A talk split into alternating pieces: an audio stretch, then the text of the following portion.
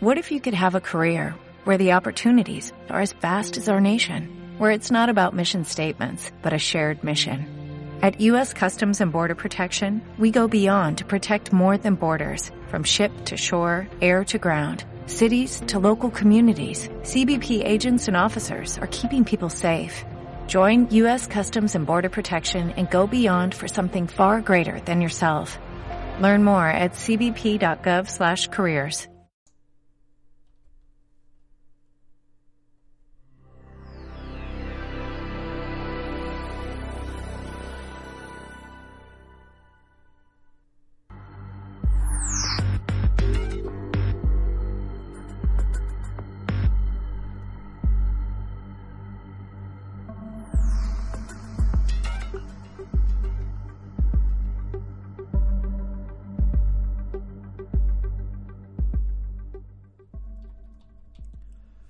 Muy buenos días, tardes, noches a todas las personas que me están escuchando. Mi nombre es Longax y esto es Maybe Bytes.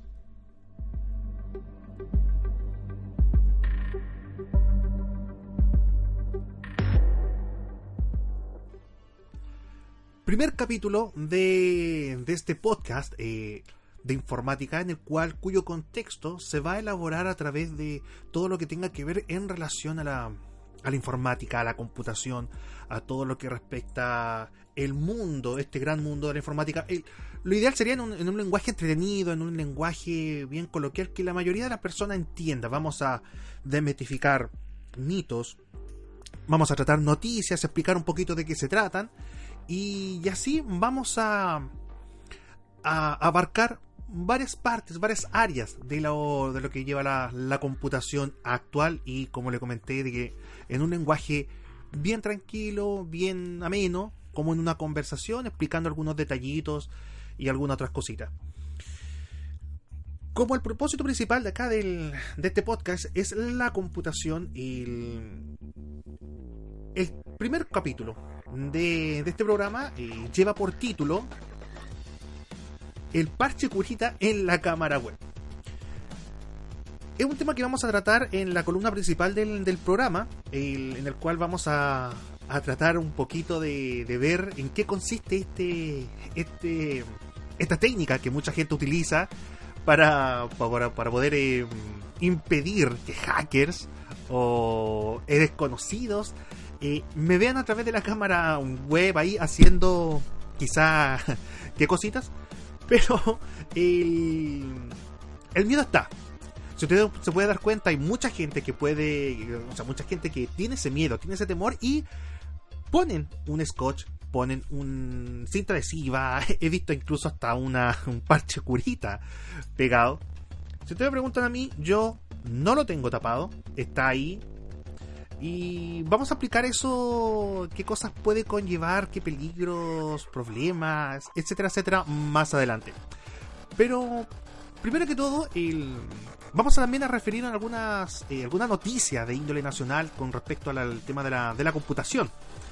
Ya hace um, algunos días atrás, eh, bueno, hace una semana atrás, tuvimos una noticia acá en Chile de que se habían caído los sistemas eh, computacionales del Banco eh, Banco de Chile, ya en el cual eh, los sistemas se cayeron y por ende mucha gente no pudo hacer sus transacciones eh, ese día.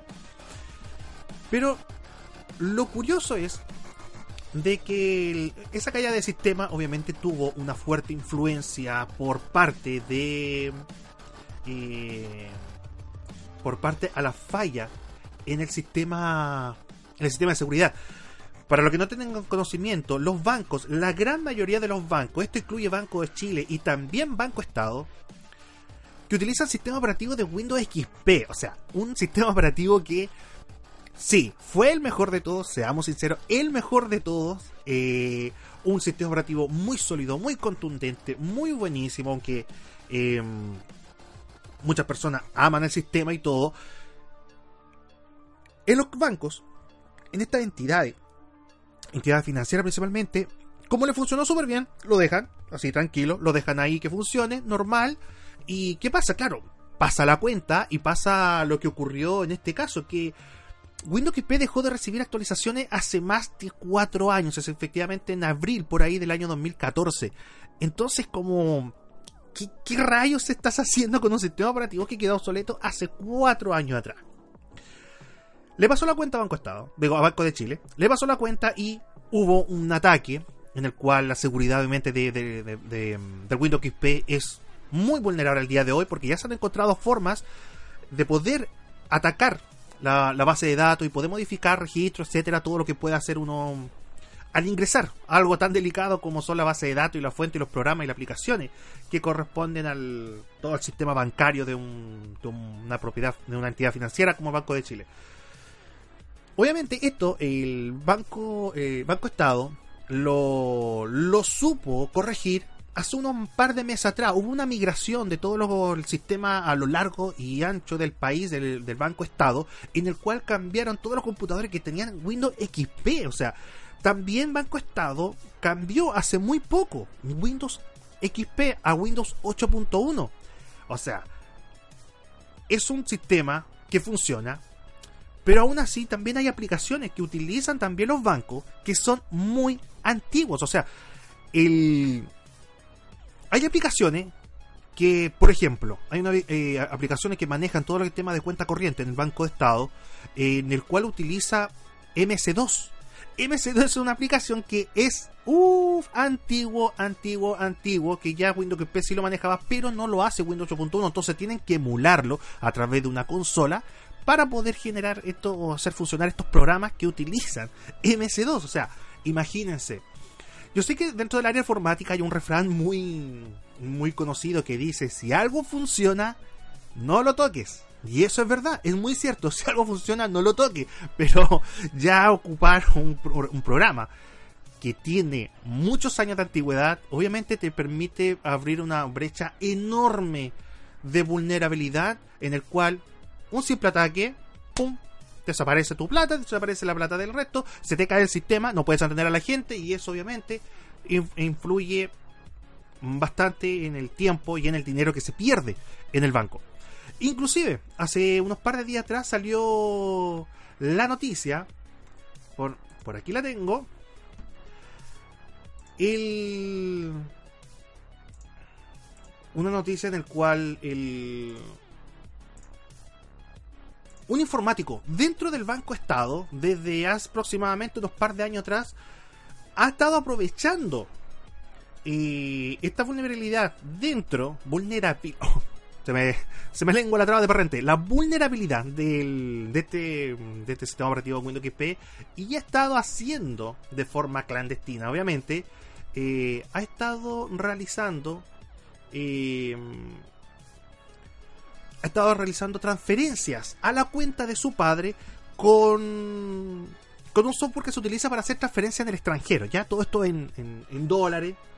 Y la persona más o menos, el ex trabajador, se robó aproximadamente una cantidad de 475 millones de pesos. Imagínate la cantidad de plata que esta persona tuvo sacando gracias a esta vulnerabilidad que tenía el mismo banco. Ahora también él era un ex trabajador, por ende tenía acceso también a todo lo que eran las aplicaciones, los software del banco. Así que también obviamente ahí hay una pequeña ayudita adicional más allá del, de, la brecha de seguridad que podría tener estos sistemas operativos antiguos bueno, ya la, la, querella fue presentada. y la querella fue presentada, la denuncia fue hecha, ya se hizo una, una, investigación. Obviamente ha sido bien complicado dar rastro con esta, con la plata de, esta persona porque mm, no hay archivos que respalden, no hay documentos que respalden todo esto. Entonces, obviamente, eh, la pista, la persona la borró muy bien. Pero ya tiene identificada la persona.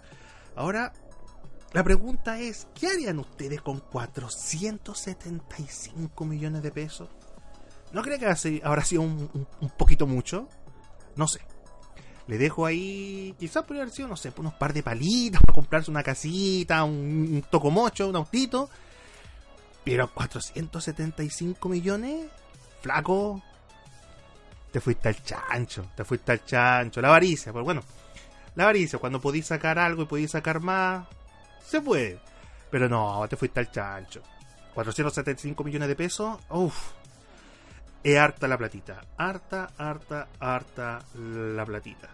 Así que muchachos, recuerden, y, obviamente las actualizaciones de Windows eh, permiten eh, al computador entregarles mayor seguridad, ya porque constantemente están desarrollándose nuevos sistemas de ataque, nuevos sistemas de, de, poder em, de poder realizar cosas ilegales, digámoslo así, dentro del computador. Por ende, siempre yo recomiendo, una de las recomendaciones siempre, mantengan, no importa que el sistema operativo tenga, no estoy diciendo que tengan el último, ojo, pero sí, no importa que el sistema operativo que tengan, obviamente hablando del Windows 7, 8, 8.1 y Windows 10, siempre, siempre, siempre tengan las actualizaciones automáticas activadas. Yo sé que mucha de la gente tiene la mala costumbre de desactivarlas, pero yo recomiendo siempre tenerlas activadas.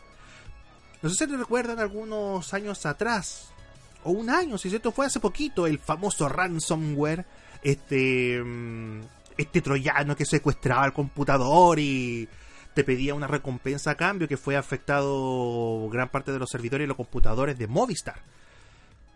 Fue por lo mismo, porque esos computadores tenían las actualizaciones automáticas desactivadas. Porque esta actualización, había, Windows había sacado un parche hace más o menos tres meses antes del ataque que corregía esta brecha en la seguridad. Entonces, si hubiesen tenido la, actualización automática activadas, hubiesen evitado todo eso que costó millones y millones de dólares para Movistar. No solamente acá en Chile, sino que también en las bases, en los servidores centrales en España. Así que recuerden, siempre actualizaditos sus Windows, no importando el sistema operativo. Si de repente complica un poco de que no hay que me reinicia el computador cuando, no sé que estoy haciendo esto y me reinicia el computador, me aparece el mensajito del de que se va a pagar y no lo puedo desactivar o que de repente me consume los datos y sí, es cierto, de repente puede llegar a ser molesto, pero el Windows igual se puede se puede configurar para que descargue a cierto horario, se instalen en cierto horario. Entonces, se puede. Ya hay que buscar ahí un poquitito nomás la configuración, pero de que se puede, se puede y así no se vuelve tan molesto. ¿Ya? hay una siguiente noticia que también quiero. Em, quiero sacar acá a la palestra. Es acerca del, de la aplicación WhatsApp. Yo sé que todos nosotros tenemos WhatsApp instalado en nuestro dispositivo móvil. Eh, sea Android, sea iPhone, sea. No sé si existe todavía Windows Phone. Pero tenemos instalada la aplicación. Esta aplicación encontró un fallo en la, última versión eh, en el cual hay algunos usuarios, no, esto no es todo, ¿ah? así que no, no se tranquiliza, no entremos la historia colectiva de que ah, voy a instalar No, no, no entremos la historia colectiva todavía, eh, sino que hay algunos usuarios que han reportado un consumo masivo de sus datos al momento de realizar la famosa mm, copia de seguridad que hace el teléfono con todas nuestras conversaciones, ¿ya? que estas conversaciones se pueden guardar dentro del, teléfono o guardarlos dentro de la carpeta Drive de Google, ya el servicio de eh, el servicio de, almacenamiento en la nube. ¿Qué pasa? Que esta aplicación está al realizar esta este, este respaldo hace el respaldo una y otra vez, una y otra vez, sin darse cuenta de que ya hay una eh, guardada en la nube, por ende empieza a hacer este consumo excesivo de datos, incluso hasta gigas de datos solamente para respaldar un, no sé, una... Eh, para respaldar conversaciones que pueden empezar entre 50 70 megas, puede empezar hasta gigas. O sea, un gasto de gigas. Y entonces, él ya está en conocimiento eh, la empresa, eh, Facebook en este caso, que son los dueños de WhatsApp, para que puedan ellos resolver este, este, este bug, este fallo en el sistema. Pero como le digo, no es todo, así que no entremos en la histeria colectiva de que, ah, pero mis datos, mi plan, sí, mi plan de 7 lucas en Birse se va, se va a hacer pebre. No, no, no, tranquilo. No, eso no va a ocurrir, ¿ya? Así que no se preocupen. esto solamente así que ustedes tienen, tienen ustedes activadas o, los respaldos de las conversaciones de forma automática. Pero más allá de eso, así como algo para alarmarse, no. Pero es bueno saberlo de que mm, esta falla ya fue encontrada, ya fue y se está trabajando en un, en un parche ya para poder resolver esta... Obviamente, estamos hablando de las personas que tengan activado el respaldo con, con, con datos móviles. Si usted lo tiene con Wi-Fi, no hay que preocuparse en lo absoluto. Yo, mi parte, lo tengo desactivado, no me interesa guardar la conversación, así que obviamente no es mi caso. Así que tampoco ustedes, si lo tienen activado con Wi-Fi, tampoco es su caso, ¿ya? Así que no se preocupen, no es tampoco para, para cargarse las mechitas y ver cómo baja nuestros datos, nuestro plan de 7 luquita en Virgin. El...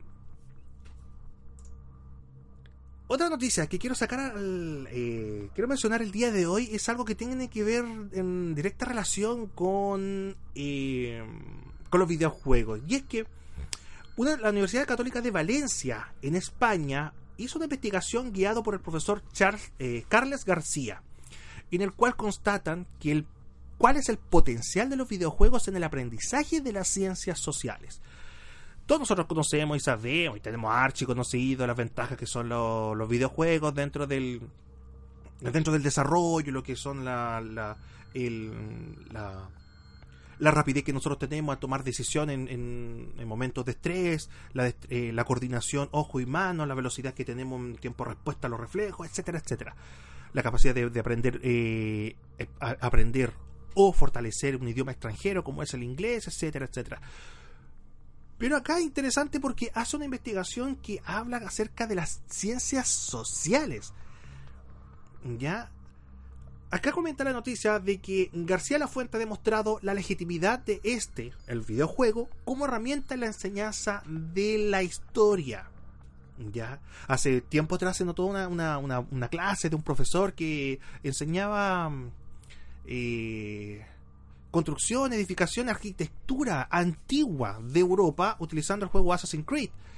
Por ejemplo, ¿ah? una, muy buena forma de poder enseñar porque el, juego Assassin's Creed, una de las ventajas que tiene de que muestra los edificios y las construcciones tal cual son. Así que hay una muy buena herramienta para enseñar arquitectura antigua.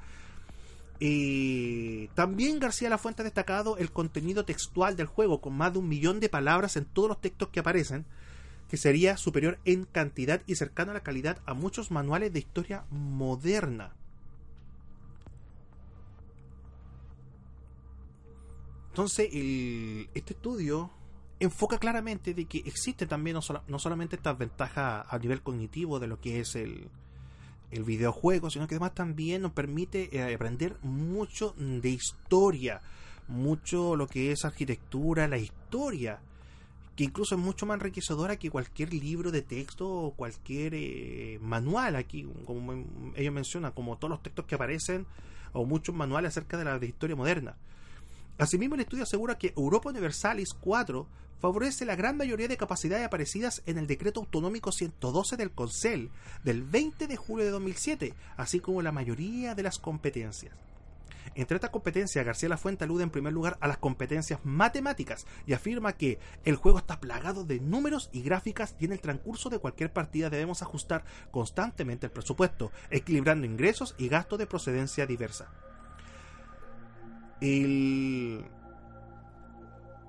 Además, el investigador se refiere a la competencia lingüística. Se trata de un videojuego con mucho texto que está traducido a varios idiomas y es ideal para incrementar el vocabulario.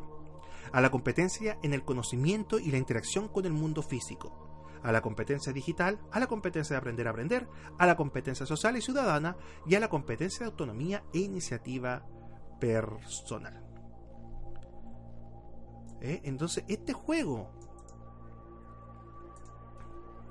que vamos a buscar el, Europa Universalis 4 es un juego eh, más o menos estilo, estilo estilo estrategia en tiempo real así como eh, los, los juegos conocidos como RTS así como el Age of Empire eh, tenemos así el Civilization tenemos Warcraft Starcraft del mismo estilo. Pero hacen enfoque especialmente en el, el Europa Universalis 4, que en este momento está en Steam, por si a alguien le interesa, le llama la atención.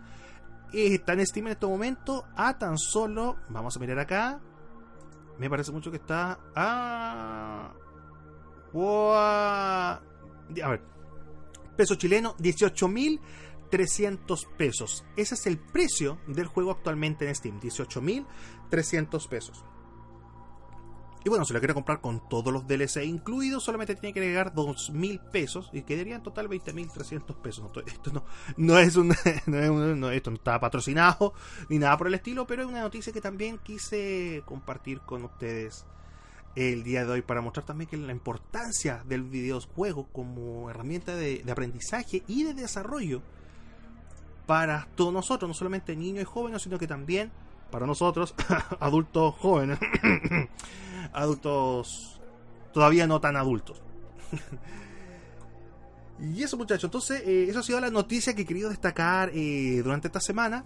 Y vamos ahora al, a la columna principal de este capítulo. El parche curita en, nuestro, en nuestra webcam.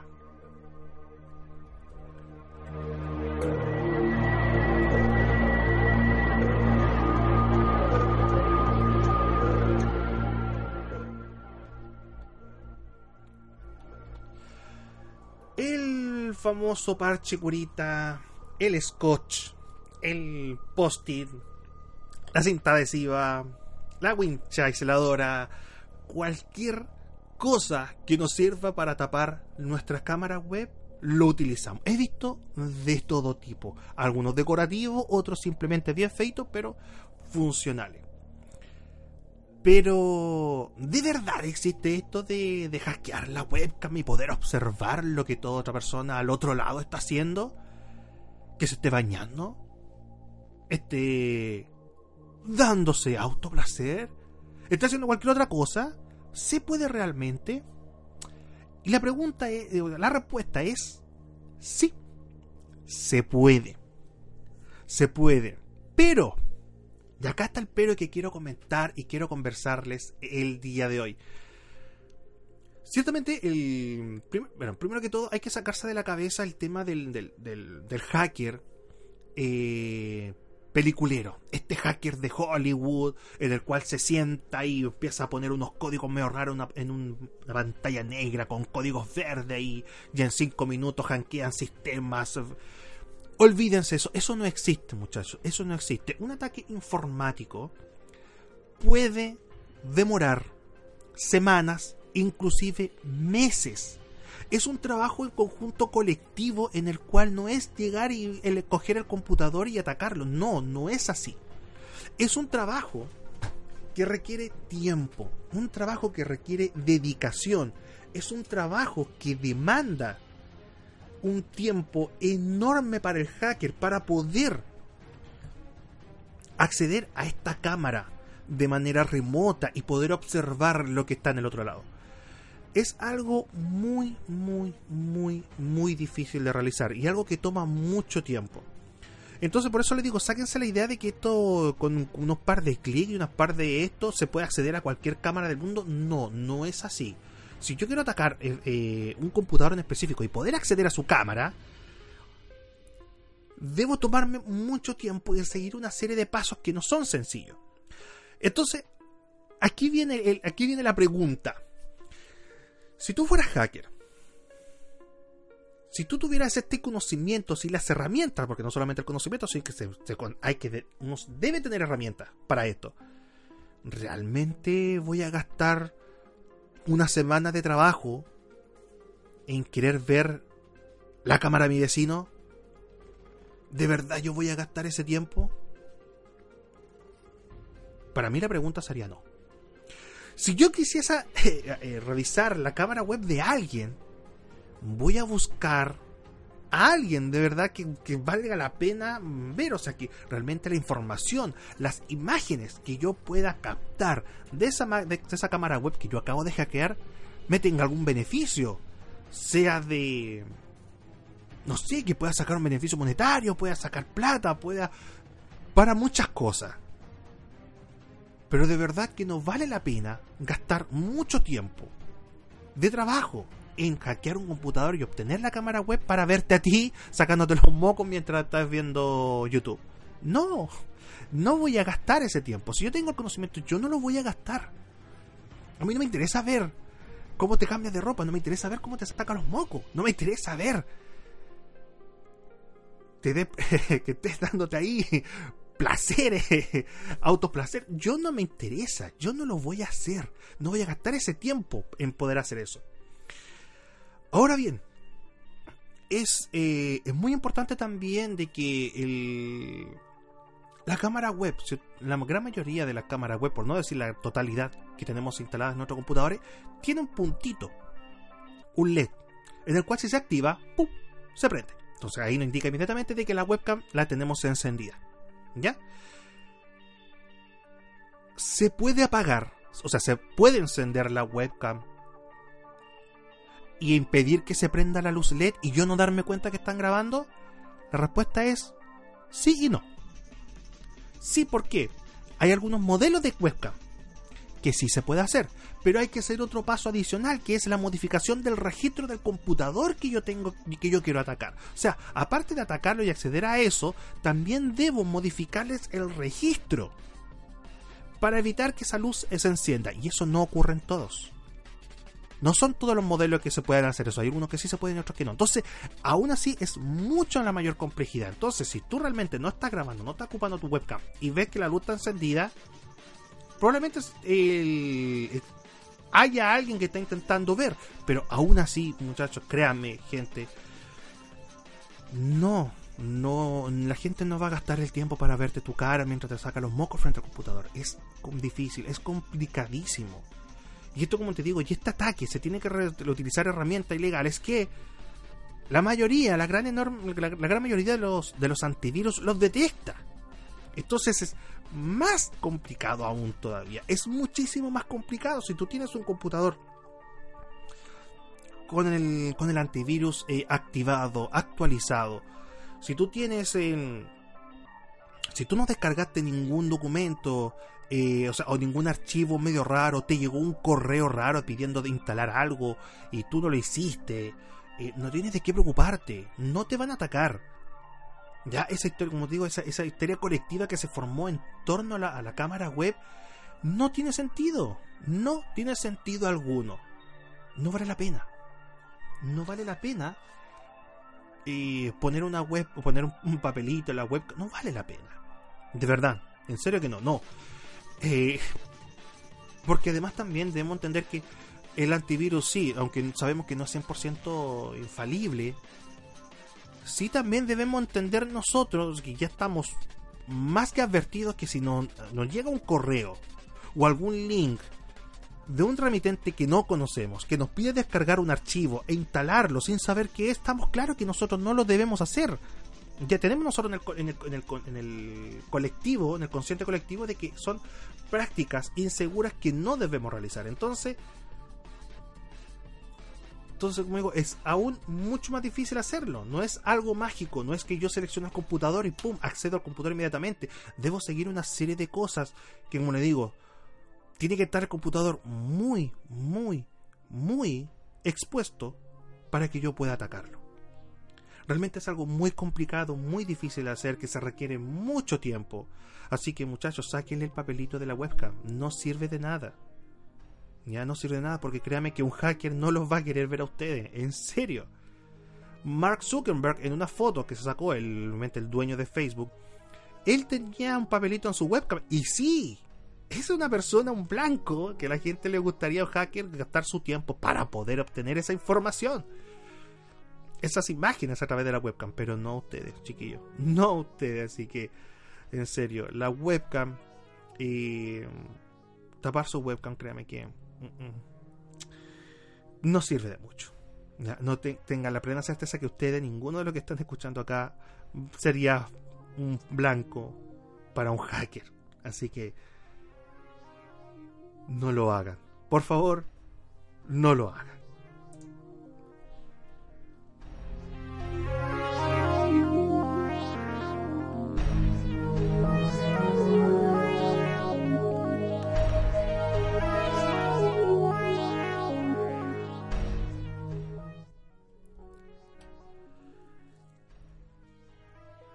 Durante los siguientes capítulos vamos a ir aprendiendo diferentes cositas, diferentes eh, datos, consejos, utilidades acerca de esto. De que de, eh, del tema de la computación, de mitificar estas creencias muy antiguas que se tienen del tema de la, de la computación, de la informática, que en su tiempo sí tuvieron validez. Pero a día de hoy, mmm, lo dudo bastante, ah, lo dudo bastante, bastante que al día de hoy sigan teniendo validez muchas de ellas. Ya hablamos de la webcam, ya hablamos del, del trabajo que emplea la, la, instalación de la webcam, así que si ustedes ven algún amigo, ustedes mismos que están escuchando, tienen el papelito de la webcam, sáquenlo, créanme que no. Aparte que es estético, que se ve feo esa cuestión, que, como si tuviera una herida de la webcam, que ponen un parche curita. He visto esta parche curita, en serio, parche curita. Pero bueno, se ve antiestético, se ve feo. No lo hagan, por favor. ¿Ya? Bien, eso ha sido el, el, capítulo de hoy de Maybe Bytes. Espero que les haya gustado, compártanlo con la gente. Y espero que se suscriban. ¿ya? Vamos a ir entregando cada semana eh, varias, varias datitos. Eh, estoy todavía masajeando, amasando un poquito el tema de la próxima semana, pero creo que va a estar vinculado un poquito al, al tema de la Wi-Fi ya que también existen muchos mitos con respecto al, a la Wi-Fi, así que vamos también a abarcar el próximo, eh, próximo capítulo, así que esté atento, ¿ah? esté atento porque se va a venir el otro capítulo en el cual vamos a tratar este tema, que todos nosotros, en todas nuestras casas tenemos Wi-Fi, ¿qué tan seguro será? ¿Qué tan vulnerable, vulnerable es? ¿Es fácil eh, atacar una red Wi-Fi? ¿No? ¿Sí? Todo lo vamos a ver en el próximo capítulo. Eso ha sido todo. Muchas gracias por su compañía. Mi nombre es Longax y esto ha sido Maybe Bytes.